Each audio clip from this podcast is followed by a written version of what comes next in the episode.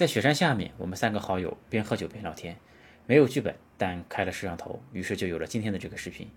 这是在西藏的波密，风景还不错。录视频的那个位置就是在视频里面画红圈的这个地方。呃，那天我们三个人都聊了很多，但是在这个视频里面呢，我聊的更多一些，因为他们聊到了他们的家人，我觉得还是比较隐私的。呃，后期剪辑的时候就没把那部分内容放进去。我们聊了缘分、恐惧、生活的意义、家人啊，还有对人、对世界的看法等等。希望这个视频呢，能给大家带来一种加入聊天的感觉。就是我在坐那个飞机的时候，因为我是一个国际航班嘛，嗯，飞回到国内来，那个飞机要飞十个小时，飞十个小时呢，那个我旁边坐的就一个老头和一个老太太嘛，看上去很淳朴、很质朴那种人。然后那个空姐过来问他你们要喝什么东西，他说其他人都喝嘛。那一般人不会说在飞机上完全都不喝东西的嘛，他们就是说我什么都不要喝。然后呢，过一会儿呢就送那个飞机上的饭来，然后他们就什么都不吃。嗯，当当然我认识一些比较挑剔的人，他飞机餐是不吃的，但旁边两个人我看起来绝对不是那种。对饮食很挑剔的人，但他们就是什么都不吃。然后呢，这空姐说我们这里有面有饭。然后如果你什么都不吃呢，空姐说要不给你这个吧，就我也不给你面，不给你饭，只给你些那个零食、小食，就比如水果什么的。餐盒，对，他就那也不要。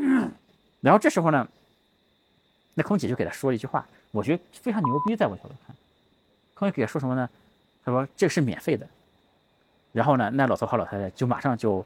接过那个餐盒来要吃。然后我一看呢，我就给说，那你你也可以再要。那个米饭、面条什么的，然后呢，那老头老太太又各自要了一份米饭，要了一个面条，然后这个当第二次再送饮料的时候呢，他们还不敢要，然后这时候我已经会了嘛，嗯，我就跟他们说免费的，这个是免费的，哦，他们就马上一个人接了一杯橙汁，一个人接了一个什么，然后喝的时候巨开心，然后我还拍了一张那照片，那那个老头笑得特别开心，然后但是我觉得这个事儿，就是他给我的一个。一个震撼就是，如果我是那个空姐，我永远不会想象到说这个餐是免费的，因为在我看来，他想当然就应该是免费的。而且如果一个人他不吃，我大概率会怀疑他是不是不喜欢飞机餐，或者是不是身体不舒服，或者是胃不好，或者怎么样。但我永远不可能想象到他是因为觉得这个东西可能要收钱才不吃，这还是给我震撼挺大的一个事。那通过这一个现象或者事件，你会觉得我？比如说作用到自己身上，我个人的能力有哪些缺失，或者说我需要我会补足这些事儿吗？不是补足，你就说，我觉得你看，你看，我现在年龄也不算小了，对吧？你就觉得有很多人的想法，或者说很多人家就是空姐都会的事儿，对吧？就是我是完全想象不到的。他不是说这个事儿，我想一会儿我能想象出来，就他那个答案，就你给他说这个餐是免费的，就我一听，我当然马上就能明白他为什么这么说。但是如果他不说，你给我想两个小时，我也想不出来。嗯，就我会意识到有很多事儿是我完是完全想不出来的，就是我本来以为就是这个这个这个中国古话怎么说三十而立四十不惑嘛，对吧？你我这个年龄马上就到没有什么疑惑了，就觉得没有什么事儿是我不能说不通的，对对对不明白，对对对对对。但我现在仍然时不时就会还是会有一个事儿，觉得就我完全不知道，就完全想不出来。对，我觉得挺正常的吧，因为现在我们的这个。什么是正常？就是我们现在接触到的这个，就是形形色色的人啊，每天接触到的信息，其实都比说出这句话的时候那个那个时候，其实已经已经多了无数倍了。对，所以其实我觉得这个事儿也挺正常。我前段时间去潜了次水，嗯，然后我潜水的时候呢，这个那个船下面就在那个轮船下面的地方有一条非常大的鱼，那鱼有多么大？有这么大，然后很宽，也很厚。然后就是它那个带额头的那种鱼，长得特别憨憨的，很可爱那种鱼。海底面包那个叫什么？然后那个鱼呢，就我游近了才发现，它那个眼球啊，能转动的幅度是非常大的。就人只能往前看嘛，对吧？但那个鱼呢，它可以就是你在它的侧后方，嗯，它能看到你。就我在它侧后方，它明显的那个眼球就，嗯，就就是往侧后方看，它就会看我一下嘛。嗯。然后它那个鱼一点都不怕人，我可以游的离它非常非常近，然后我甚至可以试图去摸那个鱼，那个鱼它也不会躲，它就拿那个眼珠，你你往哪里游，它往哪里看。对，然后你离它近一点，它也看着你，它也不躲，它就一直很安静的就在那个轮船下面待着。然后我当时呢就想那个，因为穿着那个潜水的东西嘛，就不是特别方便，然后就有点懒。然后我其实本来是想上去拿一个 iPhone 下来给它拍个照的，嗯，因为那鱼真的就是挺好看的。然后到后来呢，我一想这个鱼呢，因为我后面还要去另外一个地方潜水，就我觉得各个地方应该都差不多吧。然后我觉得我到另外一个地方可能也能碰到一条这样的鱼，到时候我再拿设备下来再拍也可以。然后我就没上去拿设备拍，然后呢，我就就走了。然后到了另外一个地方呢，下去之后就没有什么大的鱼了，然后就都是些更小一些的鱼什么的，而且那些鱼呢，就明显都有点就是看到人有点怕。你你你由它，你离它近了之后，它就会躲。嗯但本来那条大鱼就你可以离它非常非常近，它只会看你，但它也不会躲你。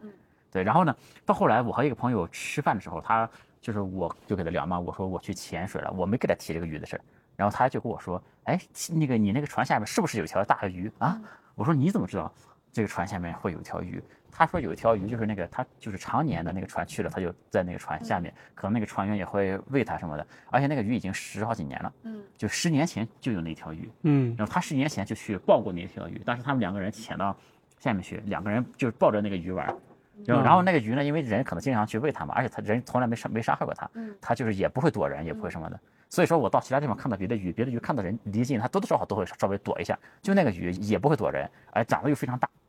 又很可爱，那个眼珠又又来回的转，然后就是我都挺后悔，当时我没带相机下去和它搞个嗯合照什么的。尤其是我后来听我那个朋友说呢，这个鱼是在水下待了十年的一条鱼，就感觉就是特别难得。嗯对，就不知道下一次还有没有机会能看到那条鱼。就想到这个，其实就是我听到这个故事的时候，我还想了蛮多的。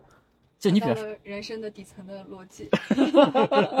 当时错过，倒不是底层的逻辑，得这你失你就这你想，你比如说，如果我是那条鱼，对吧？嗯就是我在水底下待了十年，然后每当这个船过来，我就过来，然后看到这些人下着潜水，我就在这看着他们。然后他们有的时候会离我很近，我就和他们玩，对吧？有的时候人会喂我东西，但其实我也不知道这些人是从哪里来的，我也不知道那个在陆地上发生的所有的事儿什么的。然后你设想一下这个鱼的生活，你觉得挺有意思的。以前那个不有句话说“子非鱼，焉知非之鱼之乐也”，对吧？嗯就是你想想，如果你是这个鱼的生活呢，可能同样是生物，对吧？还是非常不一样的。对，另外就想到，就是这个这个作为一个东西，它背后一个一个，就是我们要说商业的话，一个品牌也好，一个什么东西也好，它背后的故事还是非常的关键的。就是我刚开始呢，这条鱼我没有觉得是这么值得这这么这么值得珍惜的一条鱼，但我后来和我那个朋友吃饭的时候，他跟我说这个鱼是很有名的一条鱼，然后嗯它底下待了十年的一条鱼，我马上就觉得哇，这个鱼就有个故事，对对对，就很不得了嘛，这条鱼嗯对吧？就马上就感就对这条鱼的感觉不一样了嘛，就，嗯，然后就会想到，就是还有没有机会再去潜一次水，还有没有机会再看到那一条鱼？而如果你要是这辈子再也没有机会见着的话，你就是会觉得很遗憾吗？也不会觉得遗憾，那你就觉得嗯其实是人生很多事就是一期一会嘛，对吧？嗯你看到的时候呢，但是你看到是你，其实我看到他的时候我也挺开心的嘛，可以了，我觉得就对吧？嗯，然后但是很多事儿呢，你很强求它，就是一定要怎么样，其实都不一定，将来能不能嗯遇见什么样的，其实都很难说的。对。其实恐惧的话，其实说实话，就像上次咱们俩在九寨沟聊的，嗯就是我会恐惧自己有一天老了之后就失能，你知道吗？我对这点的话，其实是很，就是很很底层的那种恐惧，因为我这个人其实是一个，就是还还挺不太能接受自己很不体面的那样一个人。嗯对哎，这个可以嗯给那个我给看视频的人可以解释一下咱们俩啊那个认识的故事。啊，对对，可以可以我和。赛一咱们认识的时候啊，我们聊的这个当时其实是想聊合作什么的，但我们聊着聊着，很快话题就跑偏了。对，聊到对 聊聊到聊到死亡是吧？对，聊到死啊亡。对那天一天我们都在聊和死亡聊的他妈有点有点有点 有点上头。对，最后 达成的一个共识。其实我也特别怕，因为嗯我姥姥就是这个，嗯因为我之前和我姥姥关系特别特别好，然后啊，但后来我眼睁睁看着她就是越来越越来越不认识我嘛，嗯然后就后来就把我这个人给忘了。嗯然后嗯其实我现在就是，主要写我姥姥后来就是整个人都没有什么意识了，然后就只嗯能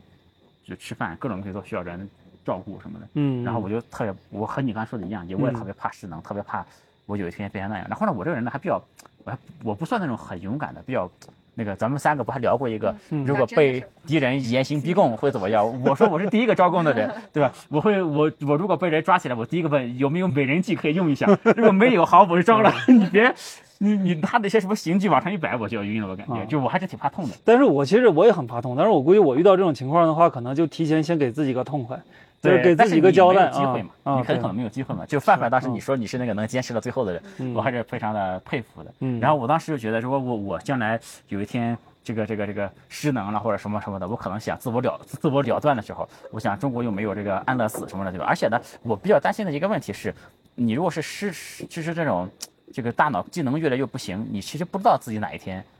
就它没有一个明显的界限，对吧？对你不是说突然嗯接到一个东西，这个病危通知书或者嗯癌症晚期，你就逐渐的越来越不行，你自己嗯都不知道什么时候那个界限在什么地方。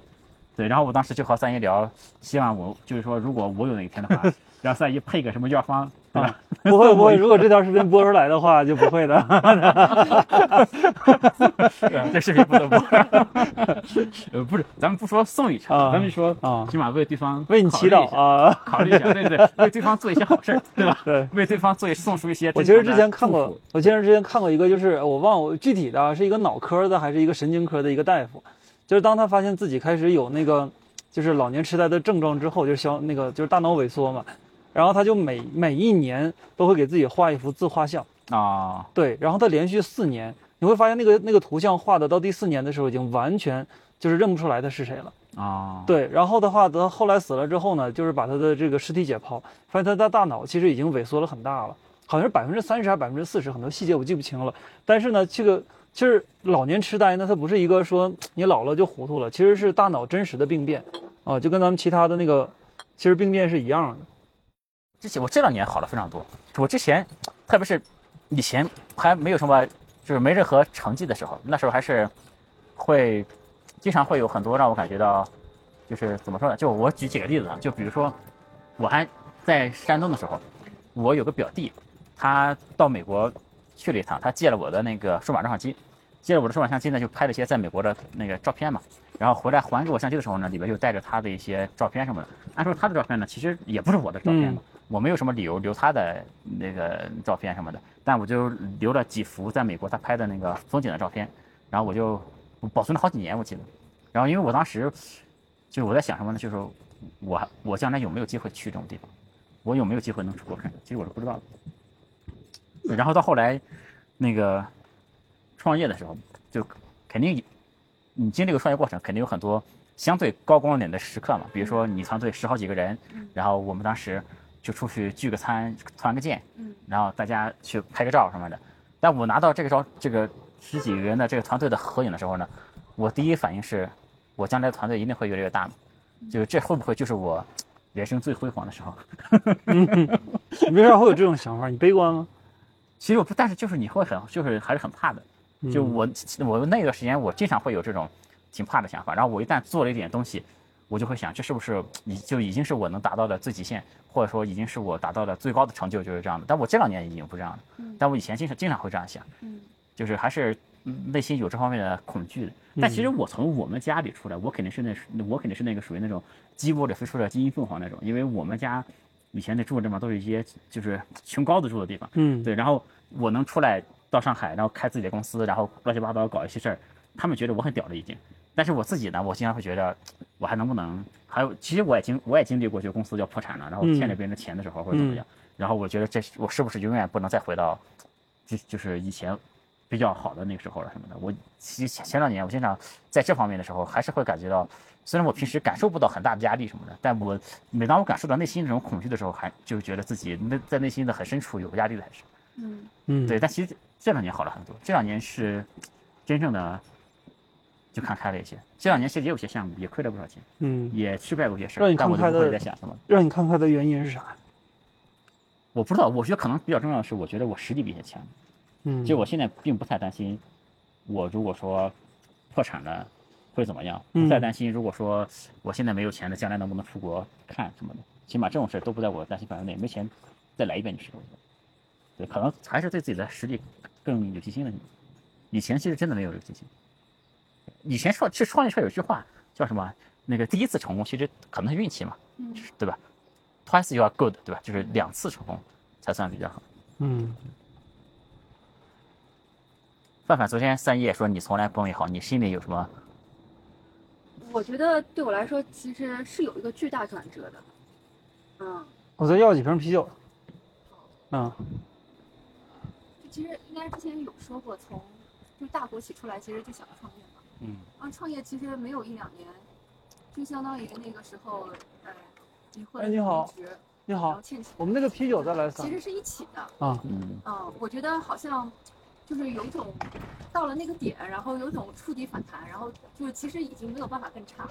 我那个时候有听说过，我去就是人其实，在非常没有办法的时候，会会做一个选择，会去算命。嗯就当你自己去选择算命的时候，在我看来，我觉得已经没有办法去做任何理性可以做出的努力和选择了。对，所以那个时候其实有已经到鼻谷去算过命。去哪儿？算命嘛，去哪儿算不是就是跟你说打电话那个事儿嘛，啊？会会去找人去算一下自己，哎呀，未来怎么办啊，对吧？嗯我后面路会怎么走啊？对，但是反正过了那个一下子那么多事情到来之后，你我个人觉得啊，就是也你你让我说做了哪些心理建设，其实也没有，就是到了那个点，突然说过去就过去了，嗯，但是那个那对我来说就是一个巨大转折，在那个之后，其实很多事情，嗯，我个人会觉得豁然开朗，因为你不需要去纠结，但是没有理由的，对吧？没有理由。就那个时候，就是三一他也在说这个，就咱们也聊过他那个。你快点，所以这个人的蜕变，他也不一定是说你真的看开了什么东西，或者说有了什么新的进展，只是说突然间就到了一个过一个阶段，对吧？对我来说是，就是他不是说我看几本书我突然通透，我也不是说我听你说了几句话我突然通透，他就是自己对我来说就自己突然明白了，我我我该怎么做，嗯我之后该是怎么样的一个嗯指导方向来指导自己的人生，嗯，我遇到问题我自己的思路是什么样，就突然就想明白，嗯。我是自己，就是通过见到不同牛逼的人呢，看看不同人看待这个世界的观点，然后呢，就是就不断的刷新我自己对这个世界的认识。这其实就是我创业的一个很重要的一点啊，因为我发现，在大学里边的话，你永远看不到这个圈子以外的啊，因为你甚至在大学里边，除了你自己这个专业里的人之外，你你这个专业外头的人你都看不到，你知道吗？对，所以说你会发现，就整个人一辈子，你可能活到六七十岁，就是你的三观竟然如此的简单又低调，又又简单又乏味。朴素，对，你那时候说你那个学校的学生，嗯，就是他们的想法什么都很简单，什么是。对，就比如本科毕业下工地，硕士毕业进设计院，然后博士毕业呢就是进进大学进科研所，然后一辈子的话呢，就是就像我昨天跟你讲的，就是比如说修隧道的就修三个隧道，对吧？我今天就是比如说这儿秦岭修个隧道，对吧？明天的话呢，我换一个地儿修修隧道，就是就是一辈子就这样完事儿了。就是一辈子修三个隧道，怎么理解？就是一一个隧道要修很长时间，一个修隧道十五年嘛，十十年十五年。那他就一直在这隧道里修。那对啊，但是可能也就是生活也还不错，但是其实你完全没有机会见到这个世界到底有多大。然后我记得得当时说你跟我说你你在当时带的那些学生，他们的想法就是很保守的。然后另外就是这个世界也不一定像他们预测的那样，因为中国这个随着基建越来越少嘛，就是嗯也不一定还能修三个隧道，对吧？那隧道肯定还是可以修三个，你看这么老多山，这肯定是对吧？那隧道肯定是要一直修的，就是这个。但是公路的话，可能就没有那么多要修的了。但是这个都我觉得不重要啊，真正重要的呢是是因为你不了解这个世界，你知道吗？你在自己的这个能这么做，你在自己的这一个，就像一个，就像咱们之前看《三体》啊，你就你只是一个水一个小水塘里边的一颗鱼，你知道吗？你不知道外边儿就是到底是潮涨还是潮落了，就是你只能很被动的感觉到，哎，我这个水是水洼里突然来水了，哎，我感觉这两天活得挺好。那边的话，退潮了之后呢，你也不知道它为什么水洼里突然没有水了，对吧？甚至有一天你感觉你这个水洼干了，对吧？你这个鱼呢，就是已经就是没有生存空间了，你完全不知道为什么，你知道吗？所以说，如果你要是不想做一条那样的鱼的话，你一定要跳出自己的这个这个小小的水坑，对吧？你要去走到更大的这个大海里或者大湖里边，你要看一看这个世界为什么它会有潮起潮落这样的。所以说，你要看看更大的人生，然后呢，你是为了掌握你自己这个有限的几十年的寿命。对，其实这个整体的逻辑其实就是这样的。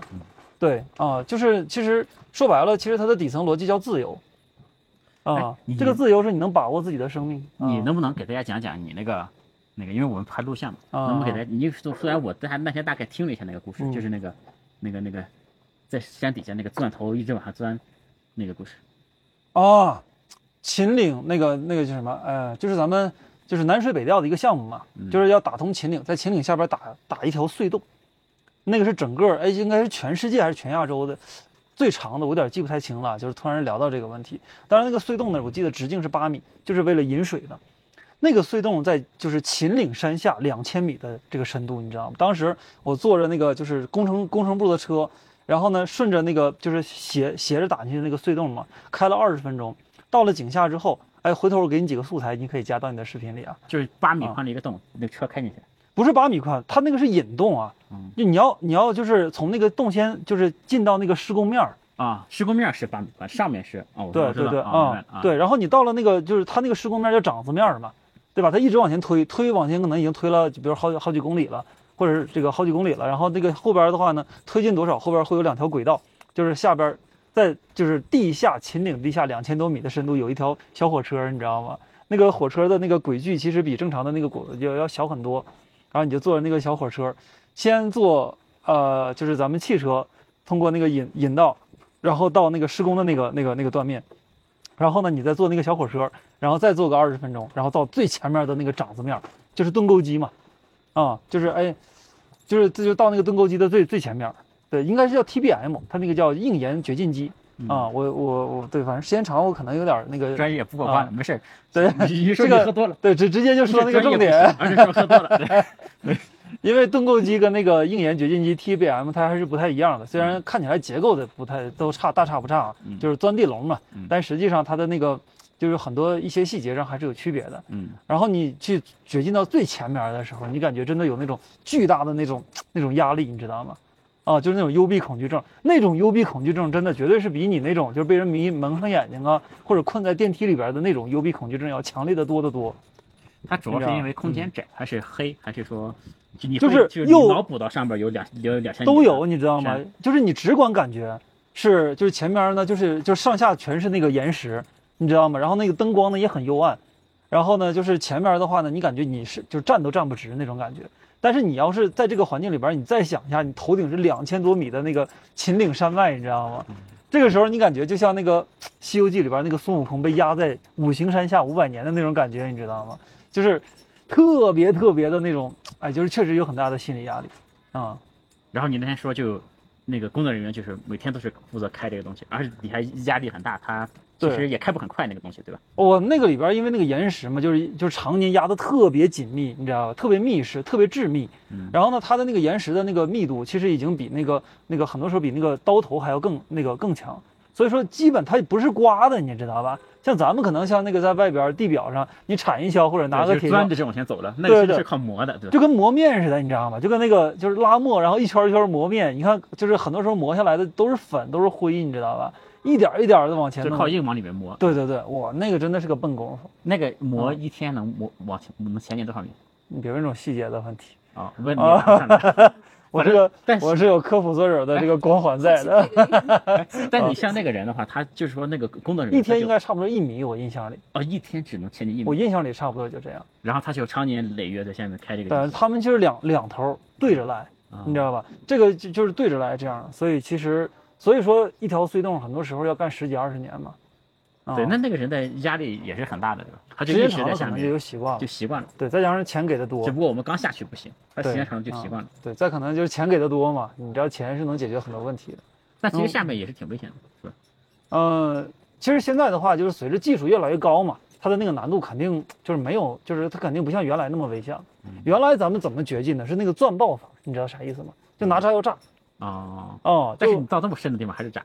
那之前的话，之前也是修不了这种这种洞的，啊修不了这种。对吧？嗯，然后之前那种叫钻爆法可以作为，就是钻爆法的话，你爆爆炸的是那个冲击核弹，就砰一下，你很多时候你虽然算的已经就是你给药啊给的已经尽量你可能精就是精确了，但实际上还是有很多未知因素嘛，对吧？比如说突然一下炸塌了或者怎么怎么样，这种就很危险。而且之前说像下面这么深的深度，那个岩石的压力也很大，就是旁边崩一块小岩石什么的也。对，它会有那叫岩爆嘛，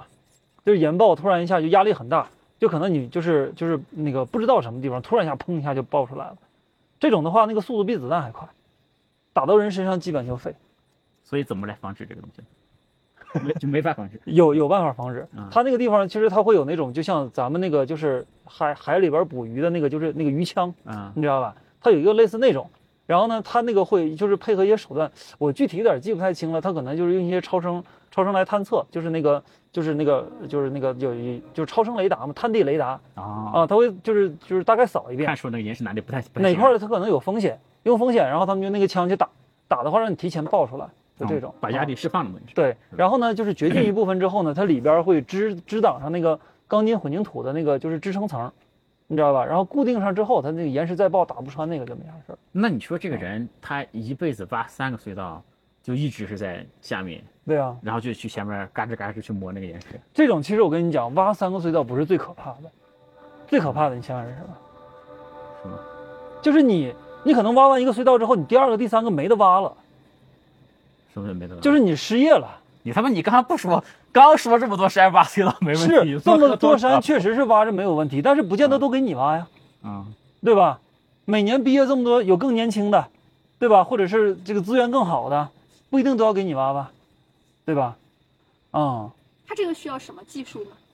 这个肯定需要一些非常专业的技术，但是现在的话对，你看现在咱们大学生这么多，对吧？那我有更年轻的，或者是我更有干劲儿的，没家没业的，就是比如说，那你就那啥，对吧？你年龄大了，或者是干不动了，或者怎么怎么样的，就是或者你知道像这个，就是内部很也会有一些就是这个关系啊，或者什么什么的。你要是没有疏通好的话，可能你就是没有活干了。那这个的话，其实可能就，嗯，就很被动嘛。这种最被动的是你只能做这个，你知道吗？而且的话，长期你在这个人迹罕至的环境里边，你知道吗？你是跟外边你没有任何其他的资源的。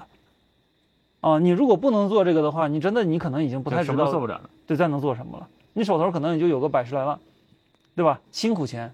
你在这个里边一年攒十万块钱，攒十年，这真是真的是这把脑袋扎到裤腰带上攒出来的这些钱。然后你拿着一百万，你能去能去做什么呢？对吧？你敢去投资开个饭店吗？十个人开八个人赔，对吧？你完全不懂这个套路的，嗯，所以这个是最可怕的，就是就是你对自己的人生是没有主动权的，嗯，我觉得这件事是一件特别可怕的事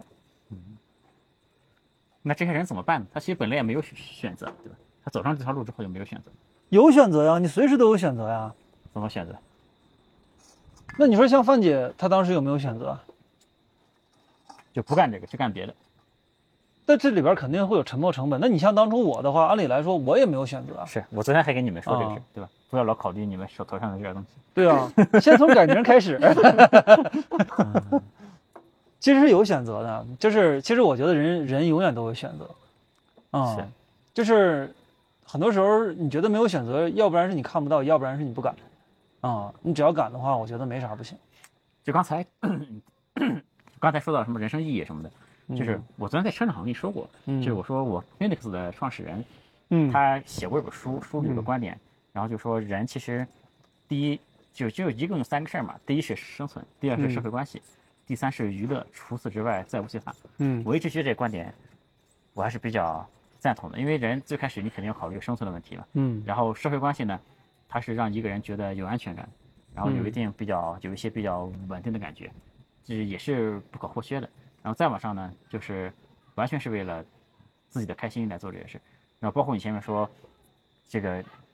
人生想多看点东西，其实我也一直觉得你要把人生看成是一个那个就是那种开放世界的游戏的话，嗯，你玩游戏你干什么？你肯定不是说天天在一个地儿待着哪都不去，凿金币是吧？刨矿凿金，币，肯定对啊，你肯定是说 多去领一些任务，对吧？嗯多去看看这个世界上有把这个地图开发一下。对开发开发地图，然后啊去去看看各种各样的人，看看各种各样的事儿。对那我觉得可能人生的意义也就是这样的。然后嗯，确实除了娱乐之外也没有别的了。那我当然这个娱乐呢，并不是说玩嘛，而是说我明白人生的意嗯义，对吧？你做这个工作，比如说我们昨天也聊这个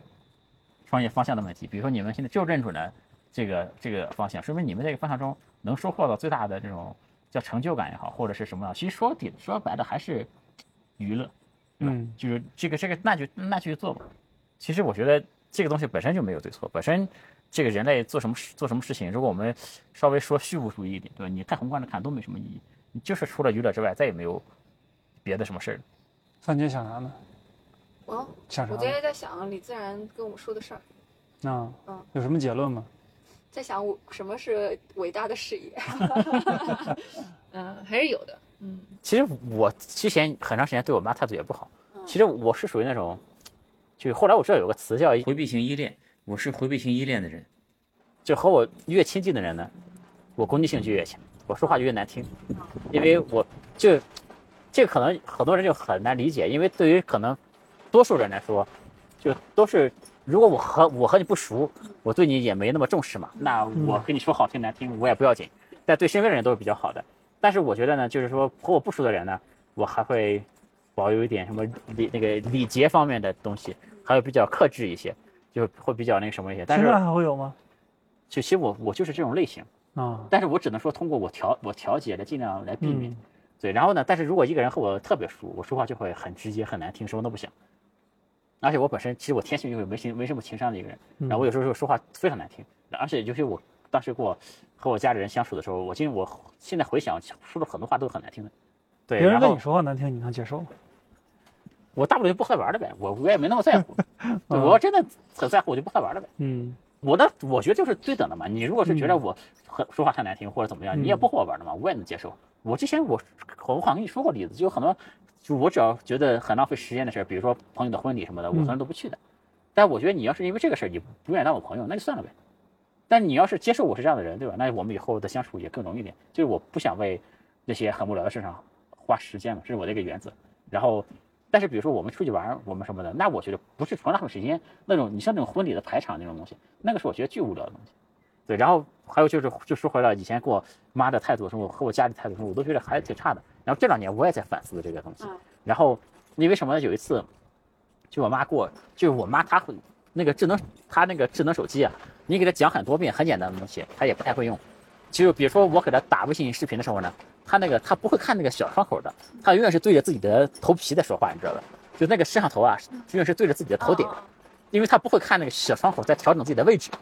然后我就跟你说，你看一下这个小窗口，或者是怎么样，反正就搞了非常多这种事儿，然后就就搞得我很烦。然后呢，我又非常觉得这种这种事儿是很很没有意义的，就我不断的说这种话嗯。然后当然这个小窗口还好啊，但有一些平时使用手机的一些事儿什么的，我要不断的给他说。嗯然后我就是就我也不是故意的啊，我就一就是压抑不住自己的那种很烦躁的那种嗯那种感觉，就给他说话。就有一次我妈，我记得是给谁说来着？她不是给我说，她是给另外一个人说。你看她说她小的时候教我的时候，总是很有耐心的教我嗯，但现在她老了之后呢，就是我教她用手机的时候，我总是耐心很差。啊，这句话其实给我的触动，触动是很大的，对。然后，但是我这个脾气是我自己不能控制的，就有的时候她一些事儿弄的，就我还是强压住自己的那个 烦躁的心情。然后，因为他有的时候说你看看我手机怎么是，我又看不见，就是就是就是你知道，就他完全不理解这些东西工作的原理，嗯就他以为我能看见他的手机屏幕，但是嗯你知道吗？就是我完全都不知道怎么来沟通很多事儿，就是我就强压住自己的不耐烦的那个心理，还是和他好好的尽量好好说。我现在还是比较注意的。你们交流频繁吗？现在就沟每过几天我会给他打个电话，啊，对他现在是自己生活吗？对自己生活。我让他来上海，然后他是那个他在山东那边有一些和他打乒乓球的朋友啊什么，他有好多朋友，他还在那边有什么有诊所可以给病人看病啊什么的。社会关系都在。对对对对，他也不愿来。你说他让我回去，我也我回去能干啥？我也不能回去。然后他老嫌我一年也回不去几次，也其实这么回事。那你说我回去能干啥呢？你是就是就是你，你应该有，就像你刚才说的，你真的和父母连续待几天，其实是还是说实话还是比较困难的。对，是，其实有很多事儿对我的的影响，其实我还是比较注意反思自己的行为，然后对我影响还挺大的。你看我现在啊，我还说也是，这事儿其实我都没怎么给别人说过。你看我现在，我经常就拿个相机就到处拍一拍，嗯，就是我拍照是很是很是非常频繁的，可以说是对吧？就嗯相对来说，对，因为就是就是我父亲去世的时候，嗯他那个年代呢，其实还没到智能机，其实嗯智能机的前夜，嗯，你爸什么原因他是那个肝不好。啊？对，然后到后来呢，我就发现他都没有一张，就他都没有一个幺零八零 P 的一，就是一个高清视频都没有。嗯然后呢，就是我他的最后一张照片是我们在春节的时候，然后我拍那个桌上一盘菜，拍桌上一些菜，其实没有拍人。那时候我还没有经常拍照的习惯嘛，就是当时吃年夜饭嘛，我就拍一下这个年夜饭，然后呢，那顶上拍到了他的一只手，嗯，这是我父亲最后一张照片。嗯，那个之后是多长时间走的？过去两三年吧，可能。嗯一呃有呃没有没有这么长时间，有大概有一年的时间吧。对，然后我就觉得，就是然后我再回看呢，其实我父亲照片是比较少的，然后我觉得还是挺遗憾的。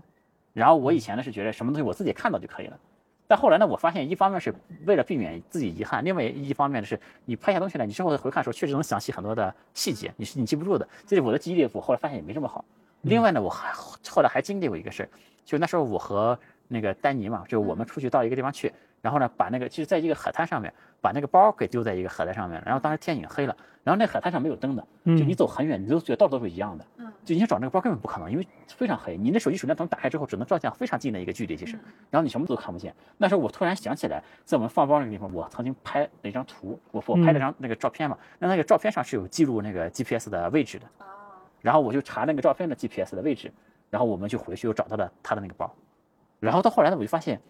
拍照是还有我后来就是做公司嘛，嗯就做公司的时候也发现，你每当给团队什么做个 PPT 啊什么的，你回顾一下团队的历史，嗯，你要没有照片其实很难受。是，你要有照片，你突然哎几年前我们一块聚餐的，乱七八糟做了什么事儿，都把照片调出来往 PPT 里一做，大家回顾一下，都挺好的。所以呢，这种习惯都是逐渐的养起来的对，所以我现在走到哪里想得经常会拍一拍。啊回头多拍一拍啊。啊。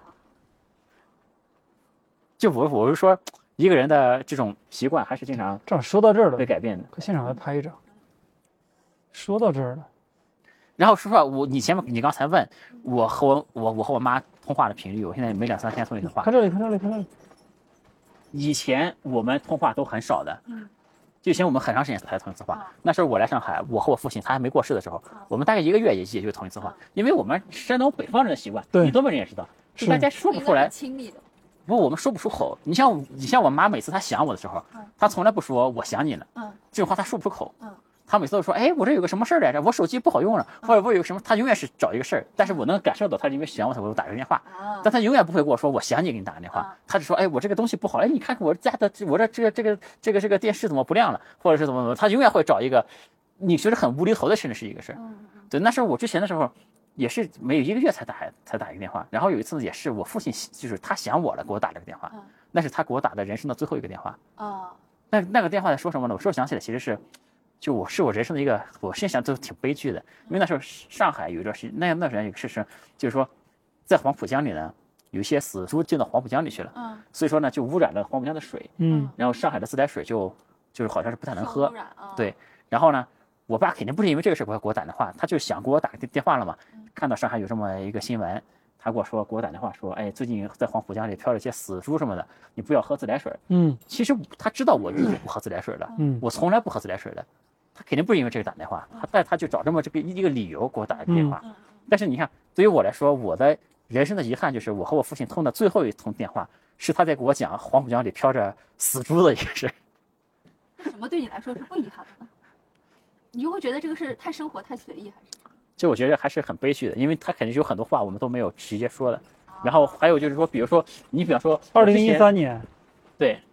我之前一下我理想的之前我之前设想过我理想的一个画面，其实我和我父亲的感情非常好的，嗯然后只是我们说的没这么明显，但其实我关系非常好的。然后我就想，我将来如果很有钱了，然后我在一个在海，就我父亲喜欢他喜欢钓鱼，嗯然后最后我给他就他生日我给他买的最后一个礼物是给他买了一套钓鱼的那个那个小板凳什么的。然后我当时想，我们如果我以后很有钱了，我在一个靠海的一个别墅或者什么里面，然后我们可以就坐在沙滩上看看海，然后呢可以开船出去，他去钓钓鱼，嗯就是这个其实一直是我脑子里面的一个一个就是具象化的一个画面之一吧，就是我以后的生活方式之一就是这样，然后就是就就是就是突然有一天就永远没有了这画面，就你后来发现任何的事儿，就是你以为之前你以为将来会是那样的，但突然有一天你这个这个画面突然就没有了。嗯。那这个影响会改变，呃，你现在跟你妈的相处的模式吗？对，也会改变一些，所以说我现在就会两三天我会，啊起码是一两天我会通个电话。嗯我说昨天在这里还给我妈打了电话，然后她跟我说让我看看她那边的风景怎么样，因为她也在西在西南啊玩嘛，她也不会看，她又是一个镜一个镜头对着自己的额头，让我看风景怎么样。我说你按那个按钮调到后面去给我看，然后她搁这说了半天才把那按钮调到后面来。然后她那个楼下有个有个水池嘛，我说那个水池挺好看的嗯，我说你那个那个这个这个水池你再给我看这个，再给我你再给我看看那个水池。嗯。结果呢，我妈跑到厕所里去嗯。给我看厕所这个水池。嗯。因为她不知道我说的是她楼下这个喷水的啊，水池，还 是很搞笑。的。哎。来，回。这个我爸也是也是牛逼，嗯。其实还有就是，还有我父亲对我影响最大的，其实是他其实会的东西特别多，他会的乐器好几十种，然后也会书法，也会画画，也会刻字，也会各种各样的东西，反正就会的东西贼多，然后各种技能会的也很多，但是其中没并没有一个技能能让他赚到大钱，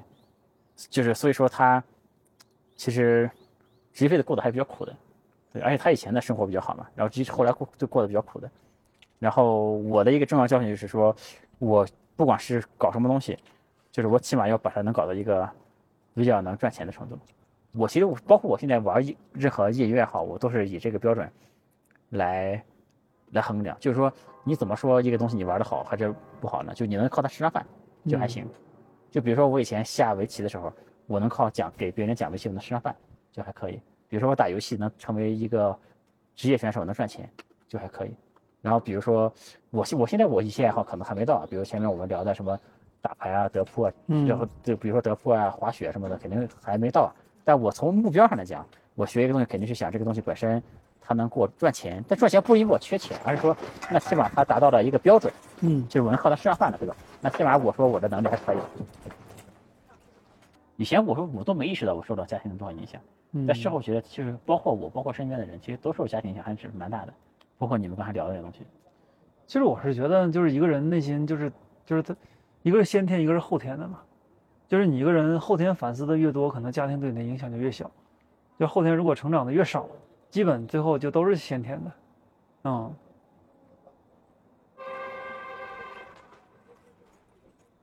其实当时我其实觉得这些都是借口，就是先就是，比如说一个人性格里边有什么缺陷，就是你小的时候到底，比如说先天家原生家庭给你带来什么影响，其实我觉得这些都是就是这个弱者给自己找的借口。你敢呀，其实说实话，我也是这么看，但这个话呢，你没法给这些人说，你一说呢，他就觉得你在 PUA 他，嗯对，而是对他很大的伤害。嗯，我都这么可怜了，然后还怎么怎么样，对吧？对，你觉得没问题，是因为你没经受过嗯这些东西，是怎么怎么样？确实，说实话，我我到今天以我的想法呢，我确实也不觉得他们说的是没有道理的。有些那其实事确实还是我我觉得这个事儿就是完全看自己。那那那你看那些强大的人，那你你还没有经历过他们那些阶段，你也不知道他们有多强大呢，是吧？这个话分两说。这但是人最终是要为自己的结果负责的。那比如说你性格上这个缺点，那就会影响你的方方面面。那你最后第一责任人就是你自己嘛。你可以说他这个原因有什么原因，对吧？但是你自己还是要为他承担结果。那就像很多这个，比如说恶性案件、杀人呐或者什么的，你可以说这个过程当中，这个就是你有很多的苦衷，但是该你判刑的话，该你坐的牢，你一天都不会少。因为我爸这个人呢就特别次，然后呢导致我们整个大家族里边人呢都讨厌我爸，因为讨厌我爸呢，所以说也讨厌我们整个，就是就是也就是对我也没有什么太好的感官，然后所以在那个院儿里边呢，我是就是最受气的一个，你知道吗？哦，操，对，就是那个小的时候那，你太惨了，我操！那时候我是十一二岁，当时我姑就是带着我们那个一个院子十几口人们一起吃饭去，包括一些我奶的侄女儿，还有他们家孩子都去了，就整个院儿里边只有我一个人没去，你知道吗？就我爸我妈，我妈那时候在外边就额外打份工，晚上天天八点来钟回来，我爸天天在外边喝大酒，然后就是家里边也没有人，所以就当时就只有留我一个人在家，所以在那段时间其实我确实过得不太开心，那时候你没去是因为什么呢？没叫我，就是没邀请你对，啊。啊、就是都在一个院子里，没有家。对，而且我那时候才也就十一二岁，就是一个孩子，我其实觉得也他妈挺过分的啊。对对对，对我就是，那是对我其实就是嗯，挺傻逼的，但是其实也不重要，对这些事儿对我今天没有什么太大的影响。但是后来到了初高中之后呢，其实就是因为我越来越大了，就人越来越独立了，然后我有自己的朋友，有自己的圈子了，然后这个时候的话，其实那时候确实每天很开心。再后边儿的话，就是开心的，就是现在这个阶段，其实也挺开心。所以其实我那段时间就明白了一个道理，嗯，就是特特别深刻的一个道理，就是那个说，就是就跟《三体》里边讲的一样，就生存是第一要务，就是你自己弱者是没有发言权的，嗯，是，就是你弱者的情绪啊，其实是没有人同情的，就只有你真正就成长成一棵参天大树了，然后你再来说这些事儿，才真正有影，就是才有那个影响力。我前两天啊，我不是换了一个安卓手机嘛，我下了一个一个安卓手机很多功能很多，下了一个程序，那程序可以干什么呢？可以检测你的好友他还删删没删你，就是啊，对，就是在他不知道情况下，你可以就它原理很简单，就你相当于是你给他转一次账，然后他如果他不是好友的话呢，微信就不让就不让你转了，说你他还不是你的好友关系，就不能转账。但是呢，你到付款那一步呢，你可以取消嘛，你就知道这个人是不是你的好友关系了。然后我那个程序呢，就是相当于它可以自动的，因为我几千个联系人，不可能你自己一个个的点嘛，它自动都帮你点一遍。然后我就发现，在我刚创业前期，我当时就是跪舔那些什么大佬什么的，然后加人家的微信，就删了我人好多。对，但是像这两年呢，就我的名气稍微嗯名气或者是声望或者稍微好了一点点，对。然后我这两年加的人呢，几乎没有几乎没有人什么人在就是就是在删我的情况，但我早年的时候删我的人是好多的。嗯对，我觉得其实还是非常的现实的。嗯，对，对，就像你刚才说的，就是嗯，你自己没有什么实力，你说话根本他妈没有任何人在乎。对，你觉得委屈或者怎么样，其而实没所谓。而且你说实话，你些时候换个行业都不行。你比方说，嗯我那时候刚开始搞餐饮，嗯我餐饮我什么都不懂，然后一群人坐着这里说话，我连我也话也插不上话。啊然后人家来了一个人，说从那个另外一桌嗯来了一个人，那个人也还也还比较屌的一个人吧，然后说过来敬一下酒，那那个地方很挤啊，没有地方坐。嗯，然后呢，我现在大家太挤了，我就在座位上，我就站起来给他让了一个位置，嗯然后这哥们儿就一屁股就坐这里了，嗯然后我就站在这里，你知道吧？就巨尴尬。然后就当然我也理解，就首先呢，就是也喝多了，嗯。确实是喝多了，但是我他是过来敬酒的，嗯，我是出于礼貌，我给他让了一个位置，然后他就坐在这就不起来了，我只能就很傻的就站在这个店里，就最近两年。最近两年。啊，然后到后来我旁边有另外一个朋友，他看不下去了嘛，嗯就给我让了个地儿。就说实话，我内心对这事不是很敏感，嗯就是我真的无所谓。嗯就是你换其他人啊，可能是心态不太好或者什么，嗯但说实话，我内心我真无所谓。嗯这但我仍然让会让我意识到这个，这个，这个嗯，社会的现实。对，对，如果说我是一个在这个行业里面很牛逼的人，我觉得不可能是这样的。嗯对，而且呢，就是说我即便在别的行业有一点点成绩，我换一行业之后，就大家还是不认识你，对，就你永远不可能让所有人都认识你，嗯。永远不可能让所有人都认可你，就真的非常现实。所以说，想让自己过舒服一点，还是得爬得高一点，真的是对我其实就完全不认同说那种就是你自己只要就是好了，然后不用在乎外界，这种其实就完全把自己的跟外界的社交关系斩断了。就我觉得第一呢，啊你心态还是很重要的，嗯。心态真的特别重要。你要是太拿自己当回事儿，或者说你太，就是说太敏感、嗯，太玻璃心，肯定是不行的。对，对，但在另一方面呢，确实，你爬得高一点之后，对你就很舒服，嗯对你就自己就很舒适。对。欢迎加我的微信，我的微信是李自然五四六零，全拼的李自然，数字五四六零，李自然五四六零。